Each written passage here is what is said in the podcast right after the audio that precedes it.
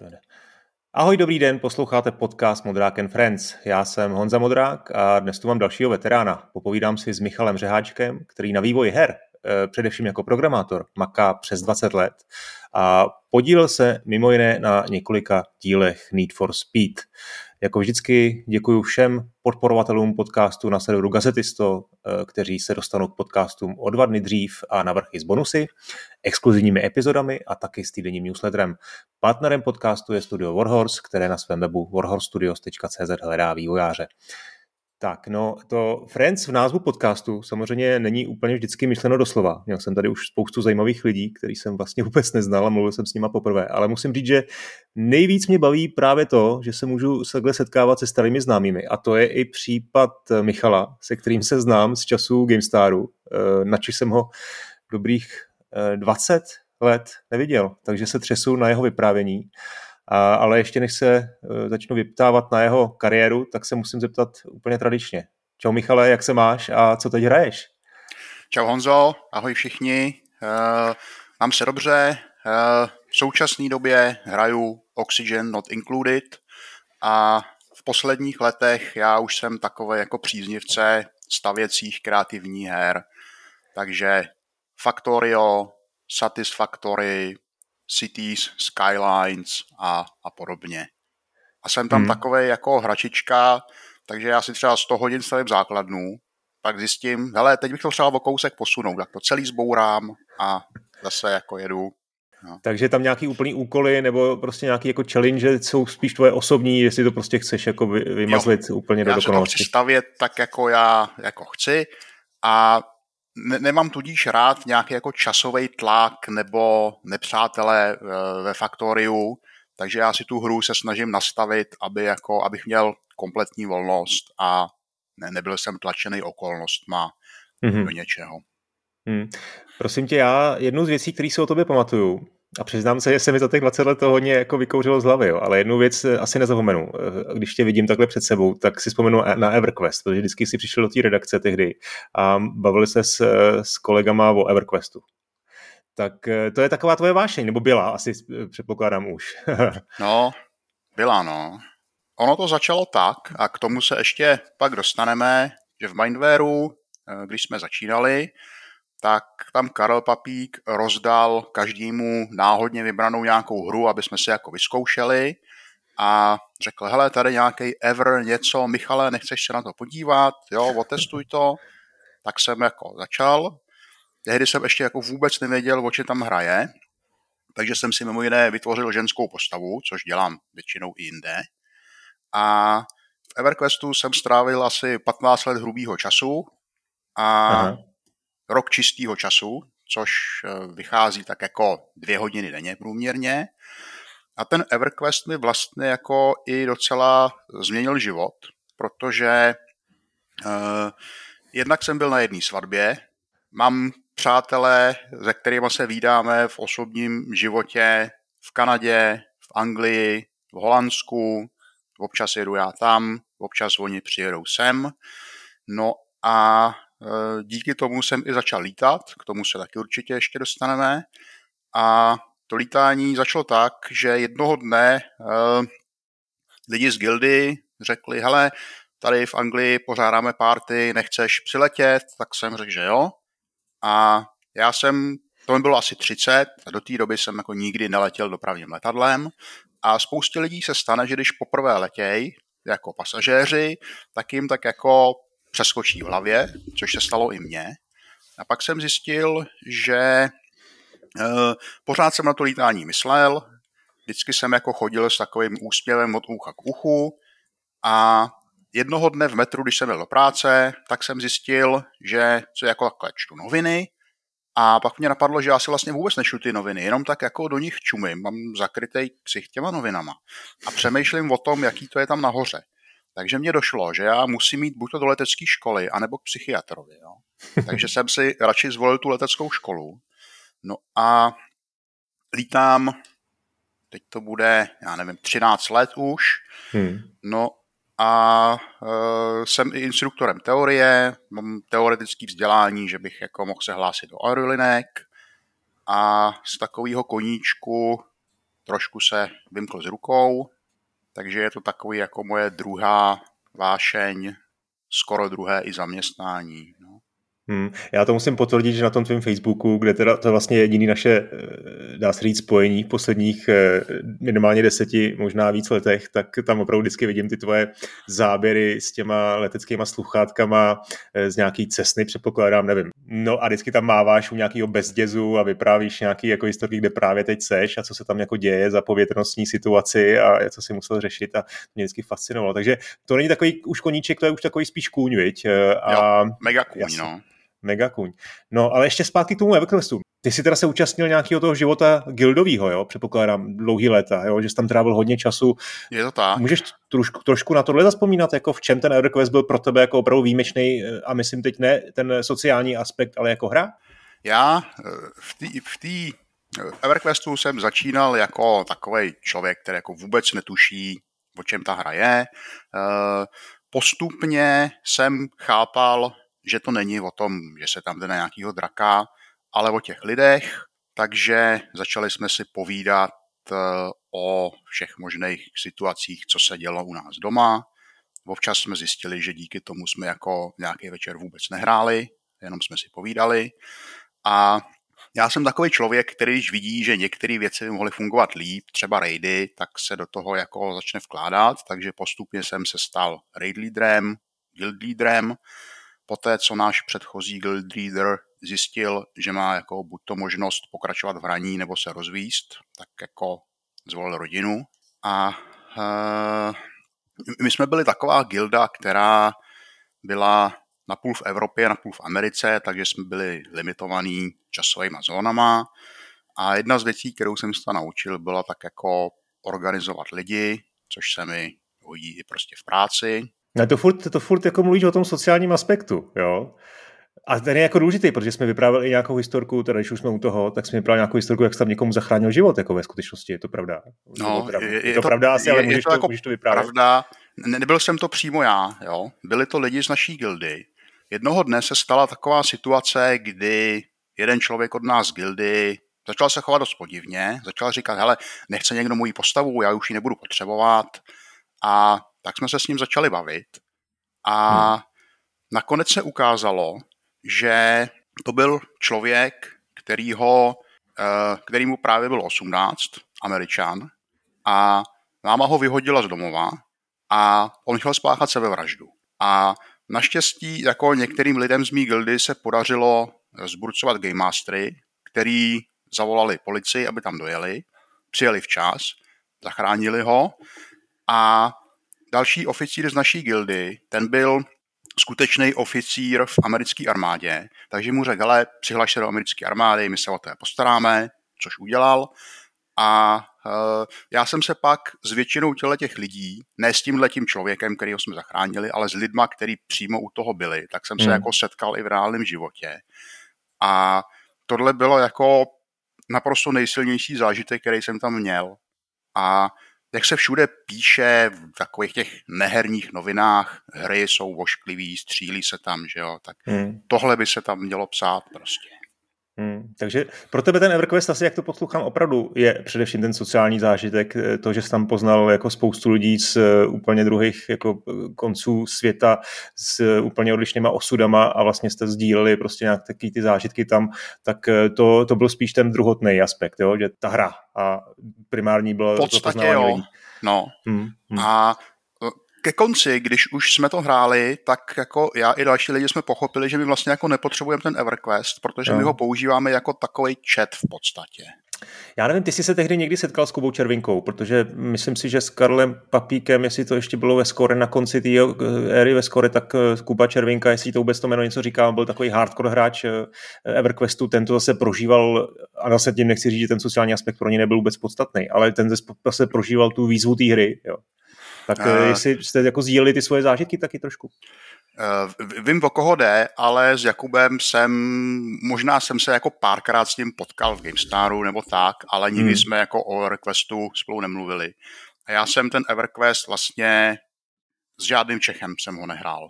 Aha, aha. To je zajímavý. Jako úplně náhodně si zvolil server. Tohle jméno jo. takový, jako, tak to se mi líbí, tak třeba tady, jo. A pak jsem tam náhodně poznával lidi a většina byla teda američani. Hmm. No bezva, to je, to je hezký. Eh, pojďme teda k tvojí kariéře. A já jsem se rozhodl, protože my jsme spolu mluvili předtím, eh, telefonovali jsme si, tak jsem to chtěl trošku jako z tebe dostat dopředu, abych byl připravený a vyprávěl jsme úplně ty svoje začátky, které zatím eh, nebudou úplně souviset s hrama, ale přesto bych je aspoň krátce rád zmínil. Jak se teda vlastně dostal k, k počítačům poprvé, protože to už bylo někde na Gimplu. Jo, na Gimplu a v podstatě v něčem svýmu tátovi, že on měl v práci nějaké jako počítače, tak mě tam bral, já jsem si tam šmrdal nějaký programy. Potom na gymnáziu, tam jsme měli skvělou paní profesorku Hlavešovou, která učila informatiku a ona byla skvělá v tom, že ona poznala, co je v lidech. Takže uviděla, hmm. že u mě a pár dalších studentů jako už je nemá moc co naučit. Takže nám řekla, hele, běžte tady za hodiny do kabinetu a dělejte si tam, co chcete. A my jsme si tam dělali takové věci typu program, který se používal jako třídní výkaz nebo programy na tisk vysvědčení. A já jsem tudíž člověk, který si sám osobně vytisknul maturitní vysvědčení pomocí tohohle programu. A za ty eh, peníze, za, za ten program jako tehdy, já nevím, pár tisíc nám za to škola dala, ale že jo, pro nějakého 16-letého kluka to tehdy bylo jako hodně peněz. Hmm. Potom... To už byly PC? To už byly PC, kde jsme tohle dělali. Jo. Ale hodiny programování někde v těch prvních ročnících ještě jsme tam měli IQ 151 Aha. a PMDčka. Ale někdy jako během druhého ročníku mýho se tohleto vyházelo a přešlo se na IBM XT, to bylo tehdy ještě snad, pak hmm. jako ATčka přišly. No a znát teda jako známky dopředu, to musel být velký jako hero, ne, před uh, no, spolužákama. studenti, spolužáci si mě předcházeli, aby věděli, co mají, no. no. Ale já jsem hodný, no. já jsem toho nezneužíval. Jo, jo, nic si neřekl, OK. No, potom teda si nastoupil uh, do, do banky. To je strašně jo. zajímavá jako část té kariéry, protože většinou já mám banku a programátory v bance jako takový ten vrchol, jo? že tam už to musí být všechno hezky safe, jako tam už to musí být jako fakt pro ty seniory, eh, kteří jsou, kteří dělají jako bezpečný kód a všechno a ty jsi tam nastoupil vlastně jako jako 18-letý gymnazista, nebo jako, no, jako brigáda, že jo? Po, to, to byla nějaká menší brigáda během vysoké školy. Zase za to vděčí profesorce Hlavešové, která opustila školství a šla hmm. pracovat do Expandia Finance a zeptala se mě a pár svých studentů, jestli by tam nechtěli dělat nějaký brigády. Ty brigády, oni, oni nebyli jako programovací primárně. Začalo to tak, že jsme tam nějaký papíry prostě rovnali. Tehdy třeba burzovní obchody se dělaly tak, že se hledala jako protistrana, ale na jedné straně jsem měl takovýhle papíry, na druhý takovýhle a musel si najít, jako tenhle chce prodat tolik akcí, tak najdu jiný papír, kde to jako pečuje. A postupně jsme si řekli, hele, jako tohle přece nebude dělat ručně, tak zkusme na to napsat nějaký nějaký programek. Takže ta, trošičku jsem tam pomáhal, ale ne, nebyly to žádný jako velký programy, které by používala celá firma. Byly to jako programy hmm. pro těch pár lidí, se kterými no. jsme se tam jako výdali. A na takový ten velký trezor, jak si to teď představu, když tady vidím na kameře, že ty se někde jako válíš u toho velkého trezoru plného, plného bankovek a mincí, jako jde a vedle toho nějakého počítače jako programuješ, to se asi, to je úplně jako špatná vize, vej. to si s velkým penězům si nešahnul. A já jsem tam dělal jako v té části, která se zabývala obchodama s akciemi. Takže hmm. jako do té skutečně bankovní části tam jsem se nedostal. No ale ta historka z pošty, to vyprávěj, prosím tě. Historka z pošty. No, tam se stalo, že nějaký eh, člověk měl za úkol uzavřít eh, obchod za akcie za nějakých jako několik set milionů korun. Tak firma ho vyslala, aby šel eh, na přepážku, tehdy ty obchody se ještě musely jako na nějakým Dneska je to depozitář cených papírů, tehdy nevím, jak se to jmenovalo, tak na přepážce se to dělalo a za obchod se muselo platit asi jako 20 korun v hotovosti. Jo? A ten člověk tam šel s klientem a zjistil, že prostě nemá u sebe žádný peníze. Jo? Takže to bylo takový trapný obchod za mnoho set milionů a mohlo to selhat jako na 20 koruně. Nějak to teda ten klient zaplatil, a pak z toho bylo jako to, čo v expandii a onen člověk dostal trochu čočku a, hmm. a pak nějak podal výpověď sám, jo, Hezký, hezký. No, to byla taková dřevní doba, já pamatuju tu expandy, já to pro, pro mladší posluchače vysvětlím, to byla vlastně, já nevím, 97, 8 možná rok, kdy opravdu internet byl jakoby ten, jak ho dneska známe, web, byl v plenkách a, a najednou přišla tady ta první banka, která byla jako zjevením, jako online banka, jo. E, to bylo 10 let prostě předtím, než to začali dělat podle mě komerční banka a spořitelna. A e, tak jsem tam hned nastoupil a chtěl jsem prostě mít ten přístup k, k, přes internet. Dostal jsem takovou kalkulačku modrou, opravdu opravdu jako doslova do písmene kalkulačku, kde jsem jako zadával kód a vlastně to byl takový auto autentifikační eh, kódy se zadávaly přes to, abych, aby jako se vědělo, že jsem byl já, protože pochopitelně eh, telefony, eh, tak jak je známe dneska, ještě nebyly. Tak jenom je mi jasný, že jsi tam asi naučil jako spoustu věcí, co? No, na, naučil a v, v té expandy to vlastně bylo jako první místo, kdy jsem jako samostatně musel řešit nějaký úkoly, řekli mi, hele, tohle naprogramuj, a je nám jako jedno, jak to uděláš, řekni nám, jak dlouho to bude trvat. Hmm. Takže tam jsem jako se, se dostal tomu praktickému programování, řekněme i ne úplně projektovému managementu, protože jsem to dělal sám, ale pa, paní hmm. Hlavešové prostě vděčím za hodně věcí. No, no. A potom ještě vděčíš eh, kamarádům od Dračího doupěte za, za hodně věcí, veď? Tak, tak eh, no. teď už se chceme dostat trošku k tomu IDG, tak vysvětli, vysvětli tuhle tu cestu, jak, no. jak koho si znal a jak, jak, se, se, jak se to teda pokračovalo dál. Uh, já, kromě toho, že jsem programoval program na tisk vysvědčení, tak na gymnáziu jsem si začal programovat program, který pomáhal pánovi jeskyně v dračím doupěti. Já jsem hodně hrál dračí doupě, dělal jsem pána jeskyně, hráli jsme to se spolužákama z gymnázia a já jsem si naprogramoval něco, co mi jako ulehčovalo práci, házelo za mě kostkou, nějaký jako další náhodné věci, řešili osobní deníky postav.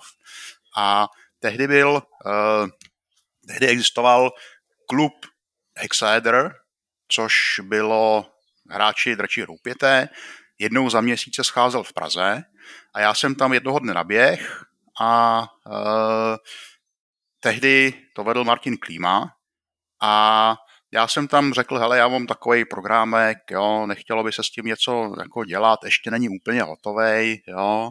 A Martin řekl, hele, programků jsem slyšeli hodně, ale zatím nikdo nic neudělal, až to budeš mít hotový, tak přijď, něco s tím uděláme. No a já jsem to dodělal, přišel jsem, byl jsem jako očividně první, který po té, co něco říkal, tak to jako z tomhle směru i udělal. A Altar ten program začal i prodávat a já jsem se, eh, já jsem začal trošičku víc spolupracovat s Altarem, takže i jsem se trošku podílel na nějakých dalších verzích pravidel dračího doupěte a pak začal Altar eh, dělat i počítačové hry. První byly rybičky, Fish Fillets a v nich já jsem neměl jako žádnou kreativní roli, já jsem byl takový spíš jako tester lomeno kamarád. Hmm. Nicméně jelo se to ukazovat na Invex a Martin mě tam pozval a já jsem tam, to byl nějaký rok 98 nebo tak nějak, hmm, hmm. já jsem tam na pódiu seděl v takovým jako sklepě, bych to řekl. Nebyl jsem vůbec vidět a e, hrál jsem tam na počítači jako ty rybičky, a to bylo na plátnu.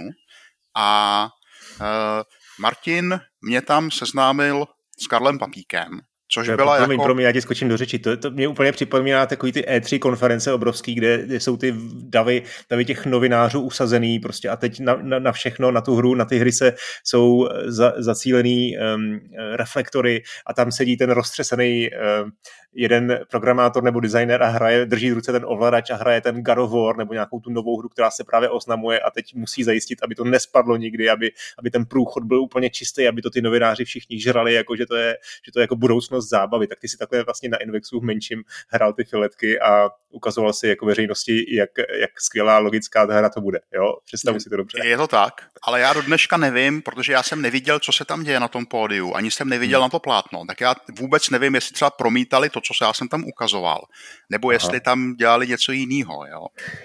já jsem takový neviditelný člověk tam. Ale kdybych tam nebyl, tak jsem jako nepoznal Karla a možná jsem se vůbec nedostal do herního hmm. biznesu. Teď jenom ještě u toho Altaru, ty jsi potom teda se nějakým způsobem podílel na Original War, to už bylo trošku jako kreativnější eh, no, nějaká ano, práce? Na Original War už jsem byl uh, programátor misí a Original War tam oni si udělali i jako programovací jazyk, ve kterém se skriptovaly ty mise.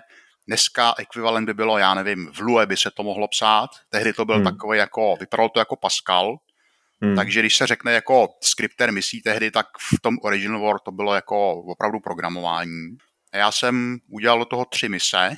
Original War tudíž byla vlastně první hra, na který se jako je vidět úplně naprosto miniaturní část mýho rukopisu, hmm. ale něco jsem na tom jako opravdu udělal. Takže to ale nejenom, nejenom kód, ale dá se říct i design trošku, protože si skriptoval mi se, eh, tak vlastně no. si, si to zadával, dělal jsi to podle něčeho zadání, něčího jo. zadání, nebo si to sám ano. i trošku měl? Zadání bylo, vlastně v Original War ty mise na sebe jakoby hodně navazovaly. Když si v jedné misi přišel o nějakého člověka, tak už v těch dalších misích si ho prostě neměl. Byly tam velmi omezený zdroje, takže všechno, co, nebo takový ty prostředky, které se dají se kterými se dá pohybovat, tak jako přecházely částečně do dalších misí. Takže já jsem měl zadáno, ta mise bude se odehrávat na takovýhle mapě přibližně, jo, vlevo bude les, tady budou nějaký hory, základ na nepřítele bude jako vpravo dole, budou mít přibližně tolik, uh, tolik zdrojů a mají se tam stát tyhle ty důležité věci. Jo. Po desáté minutě jako tady přijdou nějaký posily jim, a ty o níž budeš vědět pět minut dopředu nějak. A uh, já jsem, můj, mojím úkolem bylo zařídit, aby tohle fungovalo a měl jsem i jako jistou volnost, jak to udělat. Jo? Když třeba měl nakonec jako nepřítel prohrát, protože, já nevím, ty mu vpadneš dozad, tak já jsem jako tam řešil, jak, jak udělat tu mapu, aby se mu tam jednoduše hmm. dalo vpadnout dozad. Jestli se dobře pamatuju, tak eh, na jedné misi jsem dělal, já nevím, tak dva, tři týdny to mohly být a bylo to takový ještě snad během matfizu, takže jako po večerech, po víkendech jsem to dělal odpoledne a skript jedné mise měl, já nevím, dva, tři tisíce řádků. No, Original Wall je taková kultovní hra mezi fanouškama. E, furt se k ní hrozně rádi vracejí a, a jako toužejí po nějakém pokračování nebo, nebo, nebo možná i remakeu. E, no a tak dobře, tak pojďme k tomu Karlovi. E, ty jsi se Já vlastně dostal... měl jednu věc k tomu Altaru a Original War. Ty už jsi zmiňoval ano. dřevní doby internetu. Když Altar Interactive sídl v Brně, já jsem byl v Praze, tak nejrychlejší způsob, jak si posílat data bylo, Aha. že v Altaru vypálili CD, šli na autobusový nádraží, dali to řidičovi, dali mu ještě 50 korun a já Aha. jsem na Florenci tady v Praze čekal, až přijede řidič a řekl jsem, hele, máte pro mě zásilku, on vyndal CD. A takhle jsme se jako posílali data. To je hezký, to je hezký. No, já si to taky pamatuju, no, nějakých, eh, nějakých věcech jsme to takhle dělali. Eh, dobrá, tak eh, Kylie G, tam asi není moc o čem. S Karlem Papíkem jste se teda znali a on potřeboval, v, když změnil vlastně práci ze, ze Score do GameStaru, včetně mě s celým týmem, tak potřeboval někoho nového na, na, na vlastně CD Engine a na web, tak si, si, si vlastně staral asi kolik, jak dlouho, rok možná o tohle? Já si myslím, že to bylo tak rok, možná dva, Karel potom odešel, to už jako se mi nelíbilo, jak to tam fungovalo, takže hmm. já jsem taky postupně odešel. Dělal jsem skutečně CD Engine, naprogramoval jsem ten program, který, se, který řídil vlastně to, co je na CDčku. Hmm. Web jsem si k tomu přibral, web jsem tak jako trošku udržoval, občas jsem tam psal i nějaký aktuality herní, jo. Jednou hmm. nebo dvakrát mi vyšel snad i nějaký sloupek v tištěném časopise, protože zrovna se ukázalo, že nikoho lepšího jako tam nemají. A třeba to bylo v hře, kterou já jsem hrál, tak jsem nějakou novinku tam napsal. Hmm. No já tady jenom asi jednu otázku k těm CD engineům, protože na to mám osobně takovou vzpomínku, že vím, že vždycky jsme tehdy, se nám dostala do rukou nějaká příloha zahraničních časáků, ať už třeba PC Gameru nebo nebo toho GameStaru, tak tam ty, na těch CDčkách byly takový jako flashový enginy, který, který vlastně byly úplně jako triviální, možná už to dokonce bylo i v HTML. A u nás, ať už Score nebo i ten level, tak ty enginy byly jako velmi podle mě jako složitý programy, který se starají o všechno, o instalaci, o, o ty instalaci, jo, všechno tohle se, probí, se dělalo z toho engineu a byla to jako taková docela složitá, složitý kód, si myslím. Je to tak. Můžeš to potvrdit, jo? Je to tak. Jsi s tím docela si dal práci? Dal jsem si práci a ten engine uměl třeba najít, když hra měla minimální požadavek, já nevím, tehdy 4 mega RAM to mohlo být, jo, hmm, a ty jsi hmm. měl dvě, tak on ti napsal, hele, tohle jako úplně nesedí, chcete to opravdu instalovat, eh, hmm. dalo se tam nějak jako i vyhledávat, byl tam archív snad her, který vyšly na, v, který, v kterým čísle, takže to se dalo různě prohledávat. A uh, s tím programkem jsem si hrál jako hrozně dlouho. A to byla ještě, musím říct, že to byla doba, kdy, kdy ty eh, sestavy a vůbec eh, vlastně bylo dost těžké jako udržet software tak, aby byl jako 100% kompatibilní. Že? Je to tak, no. Byla to hrozná práce z tohle hlediska. No. Navíc ty, ty enginy v herním časopise, že jo, to byla taková moderní věc, takže i graficky to mělo vypadat jako hrozně ano, pěkně. Ano. A já jsem měl kliku, že eh, grafiku do toho většinou dělal David Hanzel, takže hmm. my jsme byli schopní to udělat i jako s touhletou na koleně psanou technologií, aby třeba to okýnko vypadalo, já nevím, tvar nějakého předmětu z nějaký hry a teď tam byly díry v tom okně. Hmm. Takže to byla jako věc, která se nám, myslím, docela povedla. Hmm. Pak to začali trošku používat i jako ne jako často, ale občas na nějaký speciální projekt i eh, další části IDG. Poté prostě doba šla dopředu, takže CD Engine jako časem hmm. zmizel v propadlišti dějin.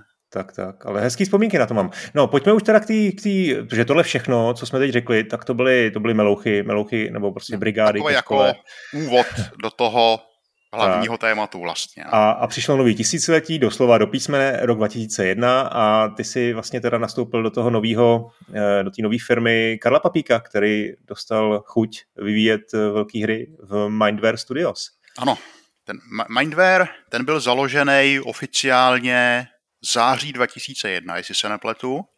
A my už jsme se tak jako půl roku předtím, já, Karel, Patrik Rak a David Hanzel a ještě řekněme dva, tři další lidi takhle scházeli jednou někde v hospodě, jednou u Karla doma a začali jsme přemýšlet o nějaký hře, která by se mohla udělat. Já jsem tehdy ještě dokončoval civilní službu, takže jsem hmm. byl trošičku jako limitovaný a hlavní věc uh, byla jednak jako vymyslet, jakou hru bychom chtěli dělat a... To byly ty krabice, které mezi vás Karel rozdal, takže předpokládám, že on byl úplně jako vlastně neměl žádnou představu a jenom jako hledal. Ty, ty eh, krabice to bylo až poté, co Mindware skutečně začal fungovat.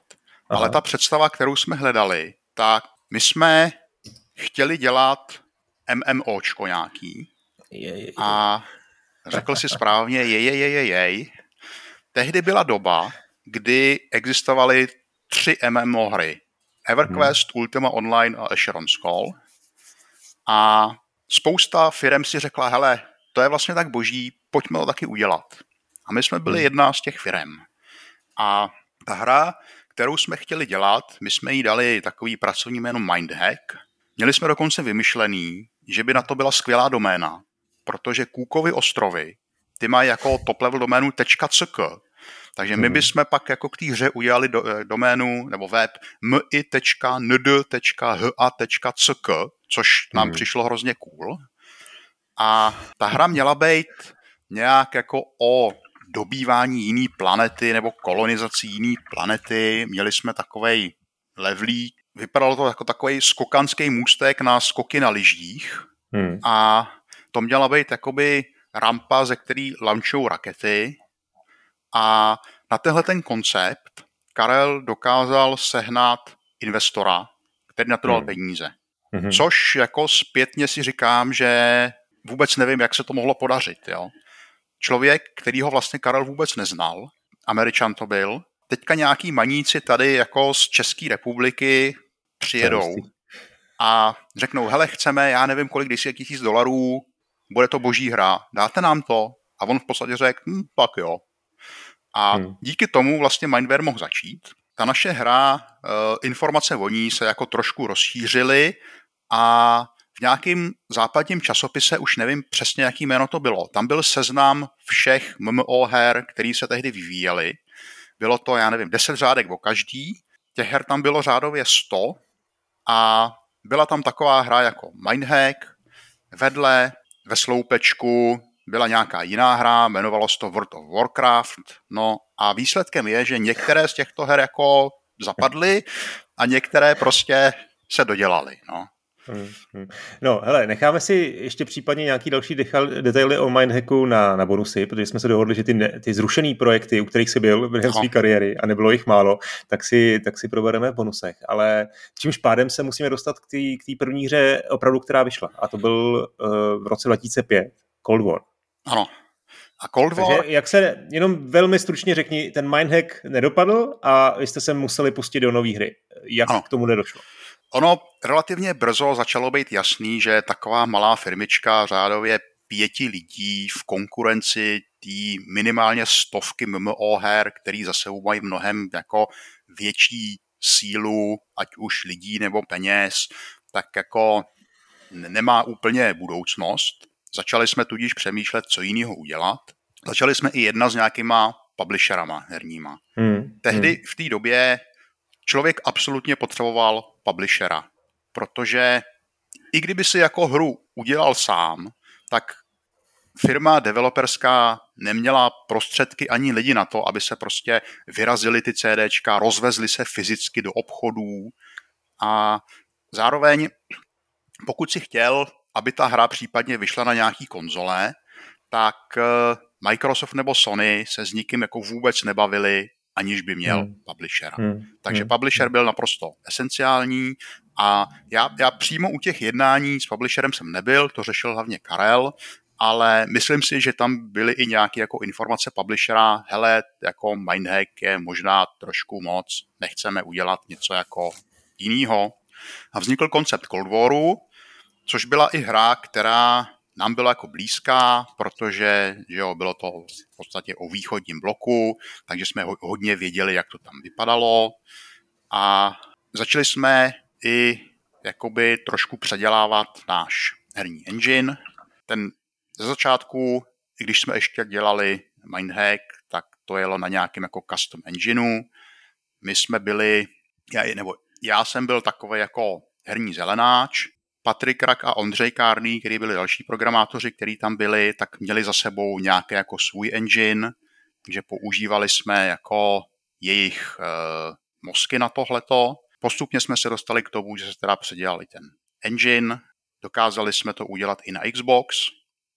Engine mm. na Xboxu to byla jako moje primární odpovědnost, takže jsem programoval věci typu jak jako ideálně číst soubory z CDčka, který se tam nějak protáčí a člověk jako ví, že když by to četl v nějakém pořadí, tak jako to bude trvat mnohem díl. Všichni tři jsme byli jako matfizáci, ti programátoři, takže jsme na to šli jako hodně vědecky, snažili jsme se ty věci dělat jako dobře. Jedna z věcí, která, kterou pak i Karel mm, jako zmiňoval, byla, že on nám ten engine v podstatě nepadal. Jo? My, hmm. my jsme jako měli to docela dobře naprogramovaný, jo, dobře jsme to testovali a příběh ten, my jako programátoři v malé firmě jako měli jsme nějakou šanci ho jako samozřejmě ovlivnit, ale primárně e, příběh e, dělal Karel, David Hanzel, jestli se nepletu. Do té hry dokázali jsme vymyslet i nějaký jako velmi unikátní featurey, že my jsme tam měli takový rentgen, hmm. kterým si mohl vidět skrz zdi, což jako jsme opravdu vymysleli my, já teda ne, ostatní v týmu, a e, byla to jedna z věcí, na kterou jsem hrdý, protože prostě nikde do té doby to nebylo.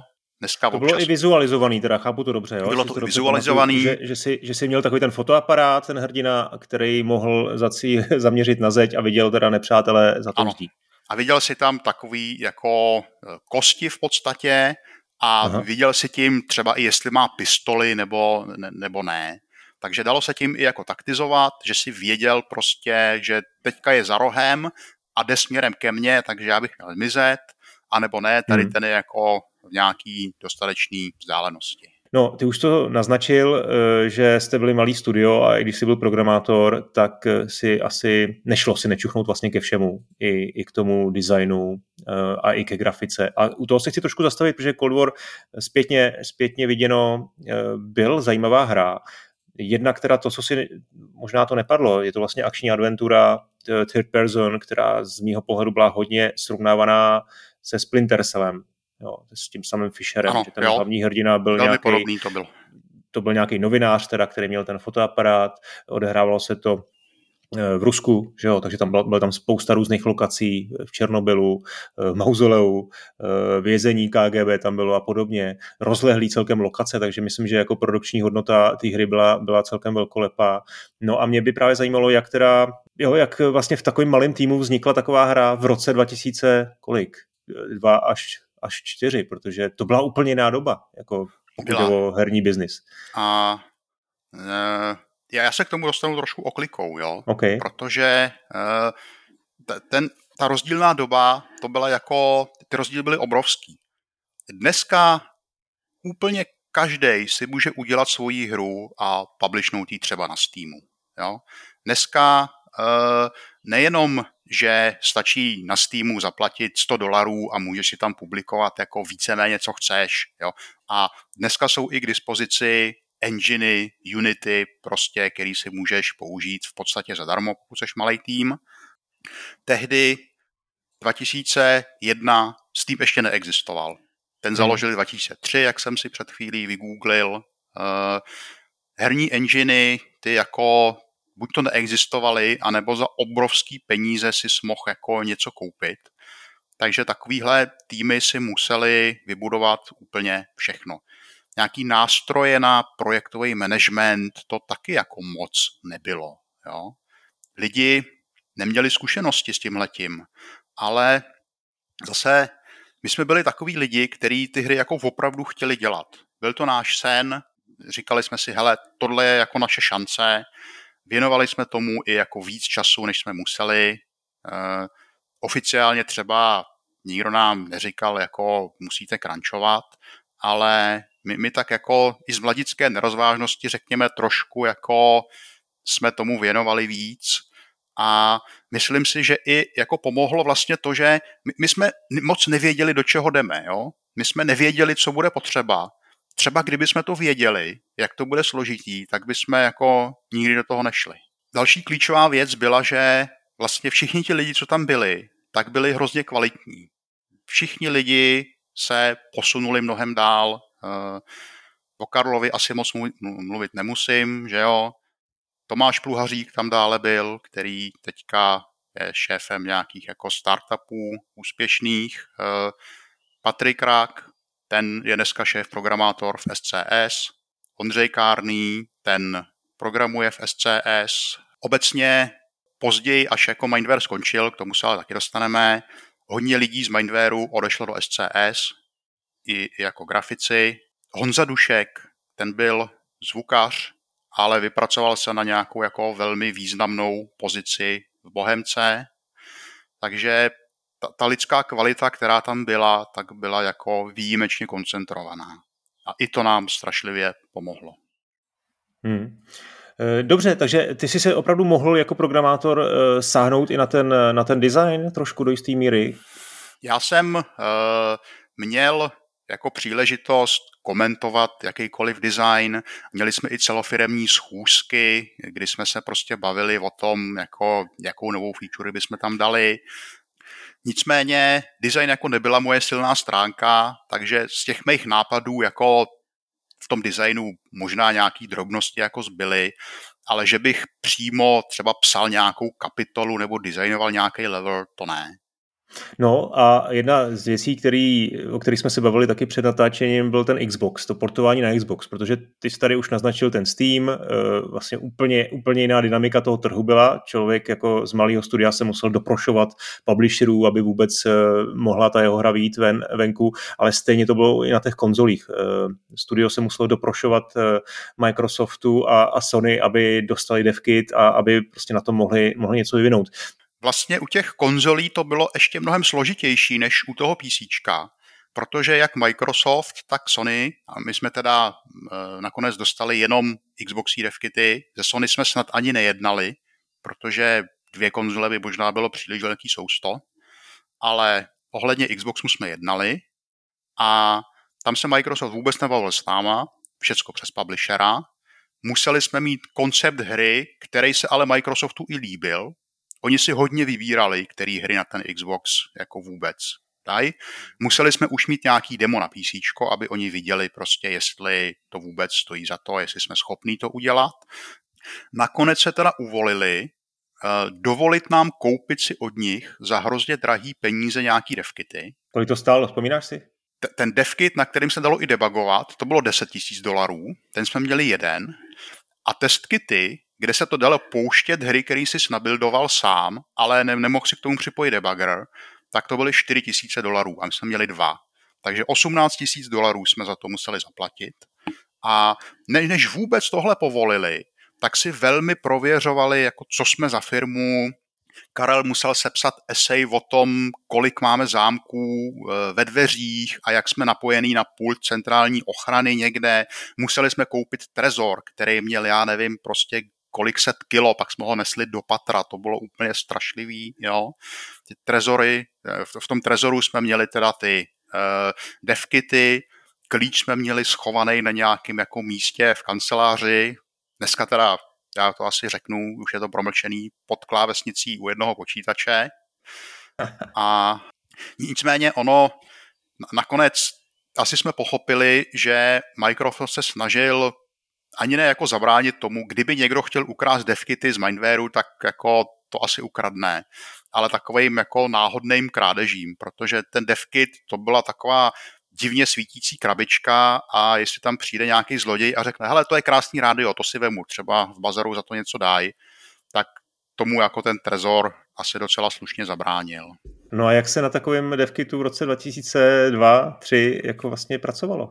No. Taky musím, to, to vývojové prostředí bylo asi úplně jiný, než, než co, co dneska. Už tehdy částečně se uh, to používalo na, pro, na kompilování uh, Visual Studio, Eh, byla spousta separátních toolů, aby si tam mohl kopírovat programy, aby se mohl jako dívat, co to tam dělá.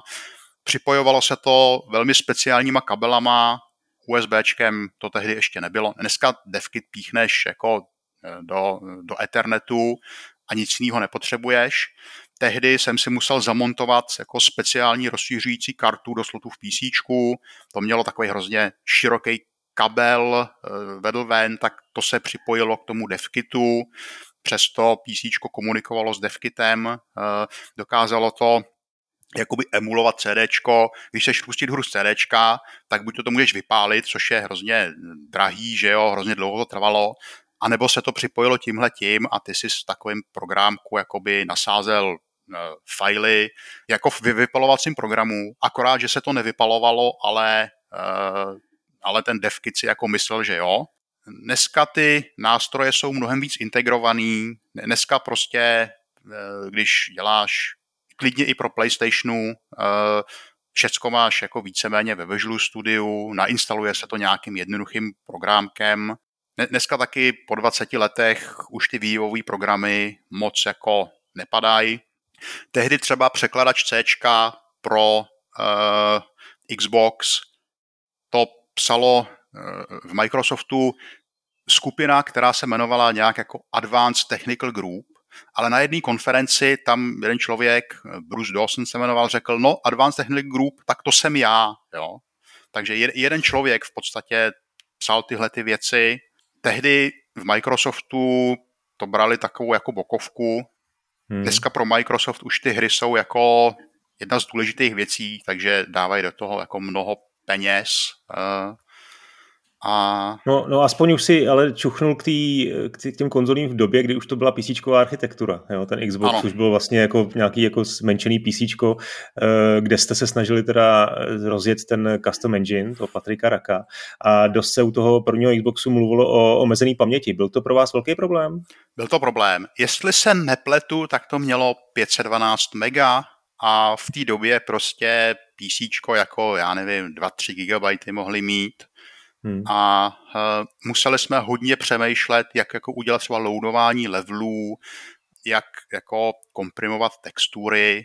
Ono 512 mega prostě dneska, dneska se tam nevyjde ani jedna textura prostě do 512 mega, jo, hmm. řádově, jo. Takže tehdy jsme do toho museli nadspat jako celou hru. Zároveň museli jsme hodně dobře řešit uh, loadování z CD. CD je pomalý a hmm. Microsoft i, i Sony dneska mají jako velmi specifické požadavky, co musí hra splňovat, jak musí technicky fungovat.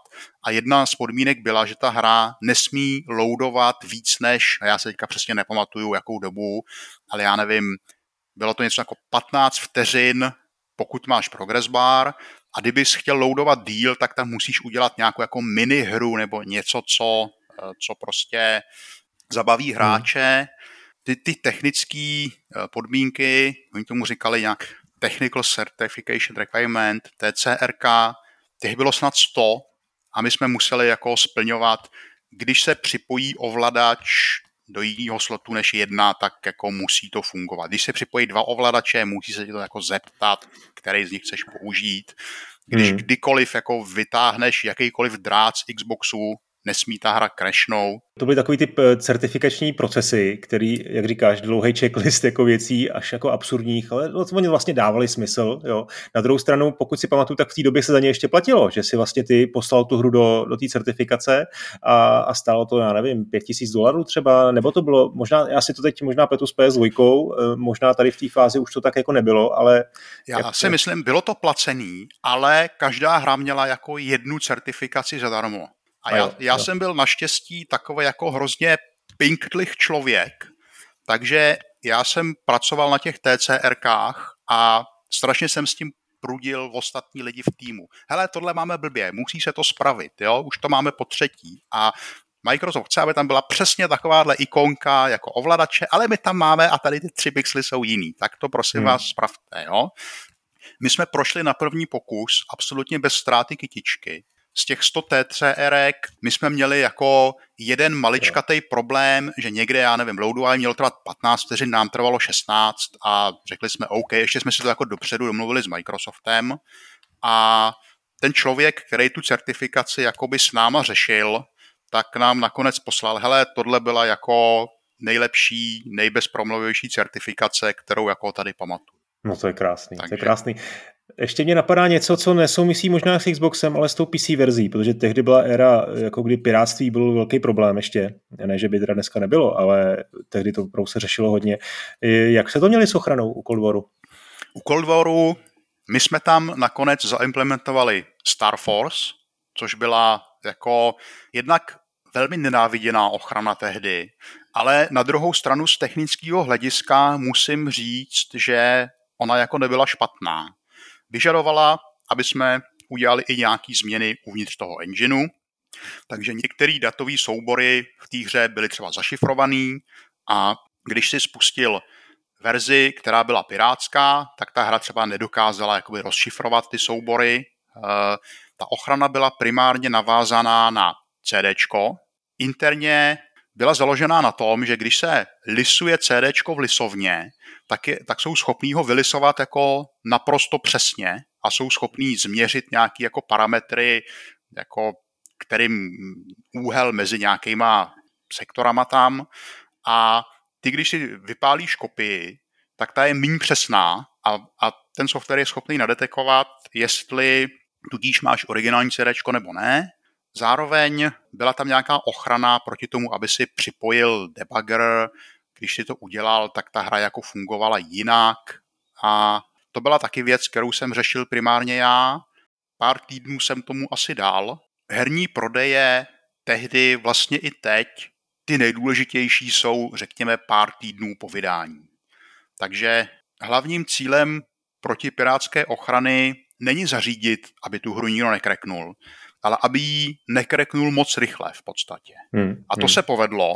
Jasně. Ten Cold War nakonec, nakonec to jako kreknutý bylo samozřejmě, asi jako všechno, ale v tu důležitou dobu tak eh, ochrana fungovala.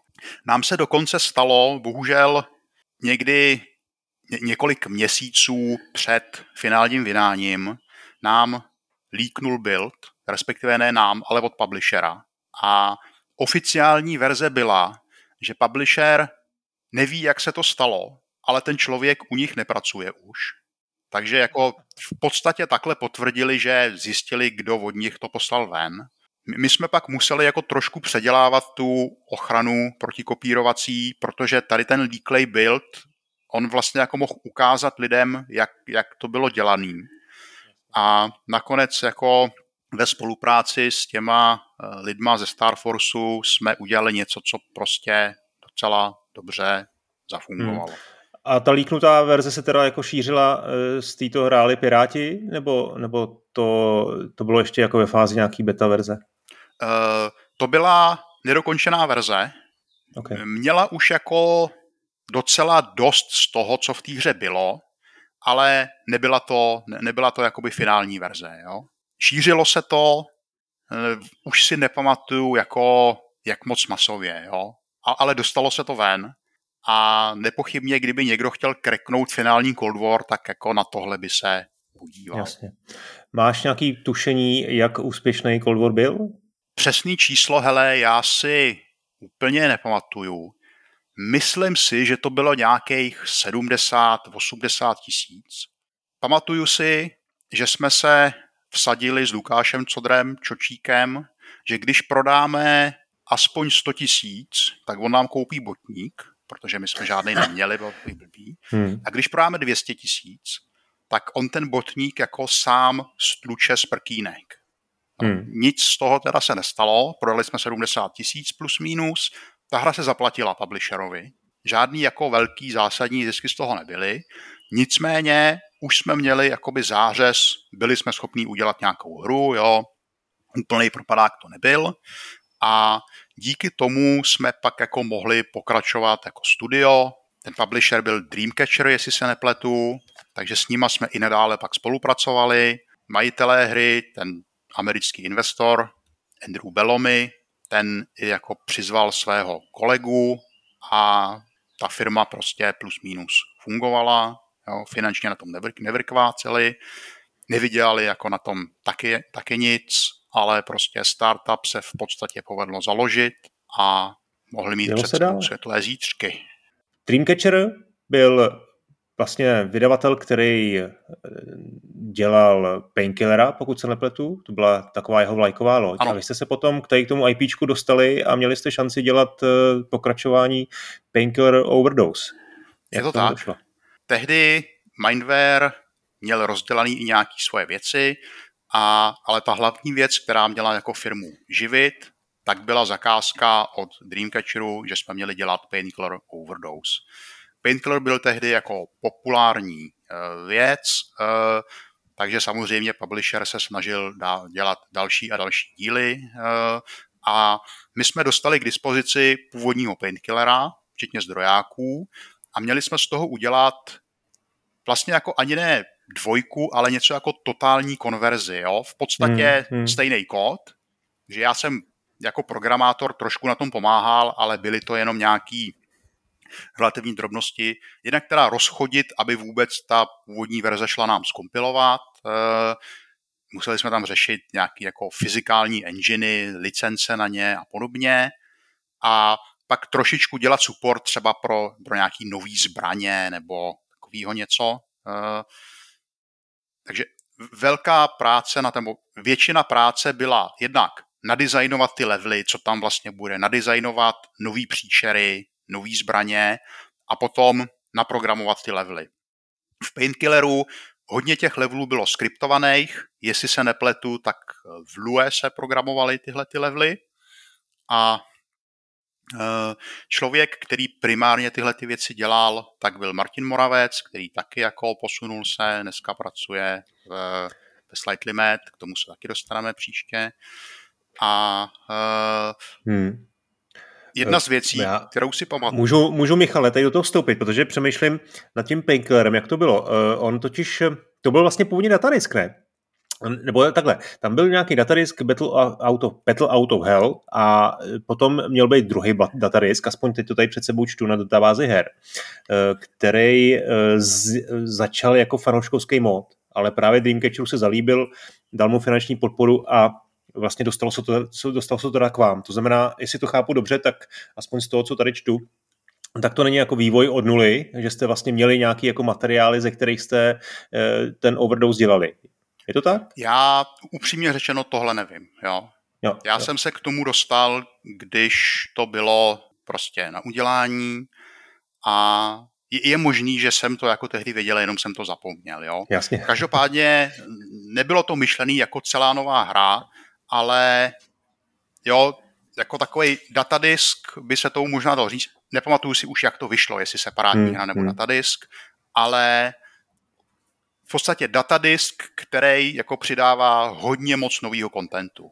Dneska spousta datadisků je takový jako na vytažení peněz, ale tohle byla jako hodně nová jo, hra. Jo, to určitě. Ono to možná jako narostlo. Ten datadisk původně měl být datadisk, ale ono to nakonec bylo samozřejmě samostatně spustitelný, eh, ten overdose a ten rozsah byl opravdu jako odpovídal jako nový hře, takže je, v tomhle směru to asi bylo v pořádku, ale tak, koukám, no. Koukám na hodnocení 63%, takže tady taková jako rozpačitý celkem přijetí, to už taková hitparáda eh, nebyla. Nebyla. A na jednu stranu eh, my jsme tam měli jakoby spoustu unikátních věcí, nová zbraň kolí Comet, to bylo populární. Na druhou stranu, ta hra typu Painkiller už měla problém s tím, že ona, ona to je v podstatě o vraždění a ve spoustě zemí se to nelíbilo. Hmm. Nelíbilo se to i jako v Německu, což byl hodně důležitý trh pro, pro Dreamcatcher. A uh, mimo jiné, až jsme udělali Overdose, tak taky to jako nebyl skvělý success, ale fungovalo to. A jednalo se mm. o tom, že bychom dělali Paint, Paint, Painkiller 2, ale skončilo to na tom, že v podstatě Dreamcatcher bylo jasný, že v Německu by ta hra byla zakázaná, že by jako nemohla výjít v Německu. Takže, takže proto to odpískali. No. A, mm. a já si myslím, že část těch hodnocení byla jako způsobená i tím, že ono to v podstatě nebyla nová hra, byl to jenom content, no, no, nový jako levely, když bychom to řekli, tak jako no nic nového. Takže i ten engine byl teda painkillerovský původně. Ano. Od toho polského studia People Can Fly, ano. jo? Jste převzali engine. Převzali engine a jenom nějaký drobný změny, drobný fixy jsme do toho dělali. 95% mm-hmm. práce, co jsme dělali, skutečně byly ty levely. No potom, eh, jestli teda asi to je všechno k Painkilleru, potom přišel, no měl přijít ten Voodoo Nights, ano. To bylo fakt jako velkolepá hra. Necháme si to teda k bonusu, do bonusu, ale z mého pohledu to je strašná škoda, že tahle hra ne, nevznikla. Vidíš to stejně? Vidím to stejně. To je hra, která prostě mě asi nejvíc mrzí, že, že hmm. jako z ní nic nebylo. Takže místo toho, ať už to dopadlo jakoliv, probereme detailně eh, v bonusech, tak, eh, tak jste dělali, nebo Mindware dělal Dream Killer, ale to už vlastně bylo bez Karla a do jistý, vlastně i bez tebe. Je to tak, no. Karel v tuto dobu nějak jako začal odcházet. Nebylo to ze dne na den, bylo to tak jako postupně a Karel tehdy začal dělat v podstatě casual hry. Já, já jsem postupně si začal myslet, že už v té firmě jsem dost dlouho a začal jsem jako řešit, jestli bych se nemohl pohlídnout někde jinde i, i někteří další lidi už jako z Mindwareu odešli, takže já jsem tam byl jeden z posledních, který tam byl v podstatě od začátku. Nakonec jsem se dostal uh, uh, jako možnost pracovat v Blimey Games, což mi doporučil Lukáš Menčík, který taky byl v Mindwareu, který tam odešel. A Dreamcatcher tudíž už byl víceméně beze mě. Já jsem hmm. ještě před odchodem do toho psal jako části engineu pro Xbox 360. Zajímavý bylo, že my jsme tehdy ještě neměli jako devkit na Xbox 360, ale měli jsme dokumentaci a měli jsme kompiler. A já jsem tam psal třeba nějaký jako lepší loadování z CDček, potom jsem tam psal knihovnu matematickou, geometrickou a jak to zkoušet, když nemáš devkit? Tak já, no. já jako matfizák jsem si řekl, hele, já si tady nějaký program pro matematický výpočty, matematika se jmenoval. A já jsem si v tom v podstatě napsal takový jako emulátor instrukcí toho Xboxu 360 a tam jsem jakoby testoval tu svoji geometrickou knihovnu. A trochu se pochválím, když pak měli devkit už beze mě, tak se zjistilo, že v celý té obrovské knihovně byly jenom nějaké tři drobné chybičky. Krása, krása, dobrá práce, Michale. No, uh, já bych přece jenom ještě se vrátil k tomu, k té casual eh, kapitolce, kterou, kterou jste s Karlem eh, prožili v Banzai Interactive, jak se to jeho studio jmenovalo. E, našel jsem na Mob Games nějaký, nějaký stopy po hře, která se jmenovala Clumsys a dohledal jsem si, že to byl klasický hidden object. Hidden object je takový casual žánr, kde, kde máš prostě scény, něco jako v klasických klikacích adventurách a musíš hledat ty konkrétní objekty, které tam máš někde vystavený v nějaký, jako, nějakým obrovským bordelu, vlastně nepořádku. Jaká to pro tebe byla tehdy jako výzva? To přece jenom, ty jsi říkal, že jsi byl trošku možná vyhořelý v Mindwareu a teď si měl dělat něco úplně jiného, co jako z mýho pohledu e, není tak ambiciozní. Má to úplně jiný jako pravidla a jasně, e, tehdy asi Karel měl představu, že dobije tím svět, tehdy to bylo jako velký, velmi populární žánr, ale přece jenom jako z programátorského hlediska to, to musel být jako velký ústup, bych řekl. Já v tom Banzai jsem jako nebyl na full time, Aha. Já, jakmile jsem skončil v Mindwareu, tak jsem hned začal v Blimey. Banzai jsem jakoby pomáhal s nějakýma drobnostma, tak jako po večerech, po víkendech. A Karel Jasně. na to měl jiný lidi, kteří to dělali. A já jsem tak jako uh, někde trošku radou pomohl, trošku jsem napsal nějaký kód, jestli se nepletu, nějaký importér do jejich herního engineu z nějakých 3D modelovacích softwarů. Uh, jestli se dobře pamatuju, Banzai uh, jako engine používal nějaký uh, zadarmo k dispozici, který byl dělaný ne jako přímo na ty hidden objekty, ale na takovýhle casual hry. Jo? Žádná jo, 3D jo. grafika, 2D grafika, takhle to fungovalo nemusel se, ne, nemuselo se psát jako nic moc eh, tam. No ten kód byl jednoduchý tehdy, ale tam šlo, vždycky šlo o tu krásnou grafiku, tam musela být pro, eh, jako fakt propracovaná. Ano. Hodně to cílilo jako na ženy, takže to mělo být barevný, ano. detailní a eh, takový jako, jako stylový, bych řekl.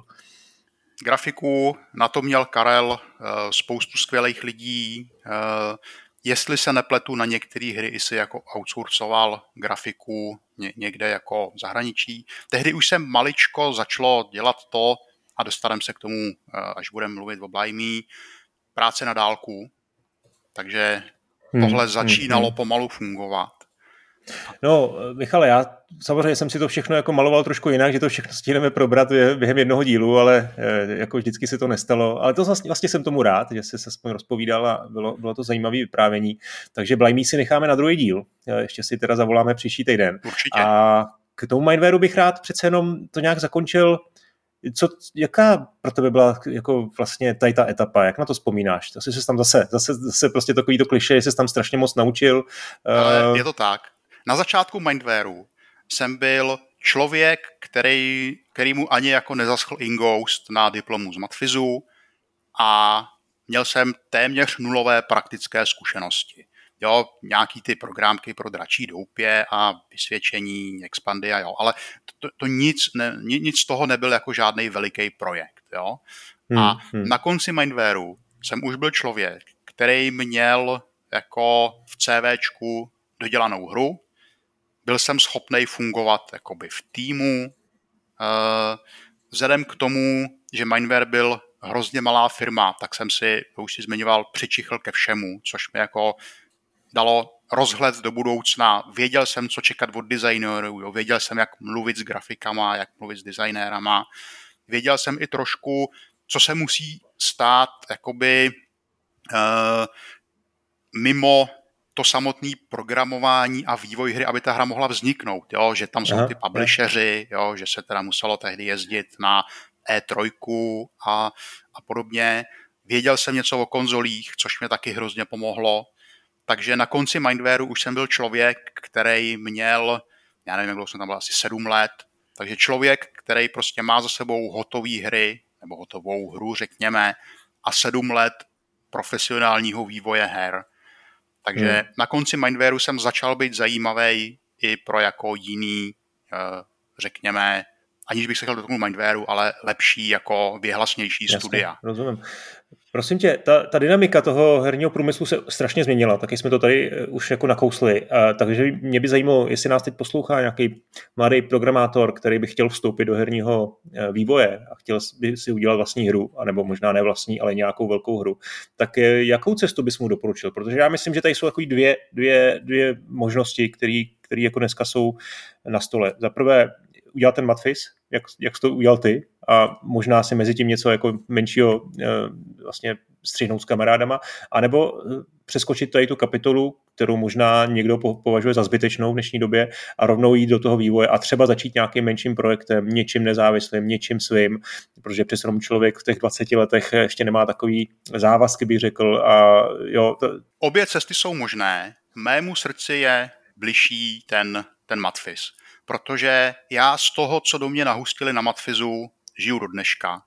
A tehdy tam byly přednášky typu datové struktury, já jsem to nenáviděl a říkal jsem si, k čemu mi to bude. Ale dneska hmm. chápu, že to bylo jako to nejdůležitější, co mě tam naučili. Řekněme s výjimkou toho, že oni nás tam naučili přemýšlet. Jo? Logický, kritický myšlení. A já vidím na svých spolupracovnících, a oni to teda na sobě vidějí taky, takže tím je jako nekritizuju, že třeba lidi, kteří vystudovali nějakou ekonomickou školu a udělali si nějaký kurz programování, tak jako vidějí, že mají svoje limity třeba v návrhu architektury celého engineu. To je věc, ve který jako já hodně používám to, co jsem se naučil na Matfizu, plus prostě v praxi. A ne, že by jako to nemohl navrhnout člověk, který nemá Matfiz nebo FEL nebo nějakou podobnou programovací školu, ale eh, ten člověk jako vůči, vůči někomu, kdo tu školu má, jako startuje trošku s handicapem. Takže hmm. rozhodně bych doporučil tohleto vzdělání, jako ano, je důležitý. Dneska už na těch školách jsou i přímo jako e, obory zaměřený na vývoj her, programování. V těch přednáškách my jsme měli tak maximálně počítačovou grafiku, jo, a ještě ne zaměřenou na hry. Takže Dneska taky to vzdělání vám dá, vás posune jako mnohem blíž k těm hrám. Navíc dneska lidi mají možnost, který my jsme tehdy moc neměli, vyjet do zahraničí, třeba na nějakou výměnou stáž. Tohle hmm. určitě to dělejte. Jo. Tehdy já jako jsem měl kliku s paní Hlavešovou v Expandy, že mi tam zařídila brigádu.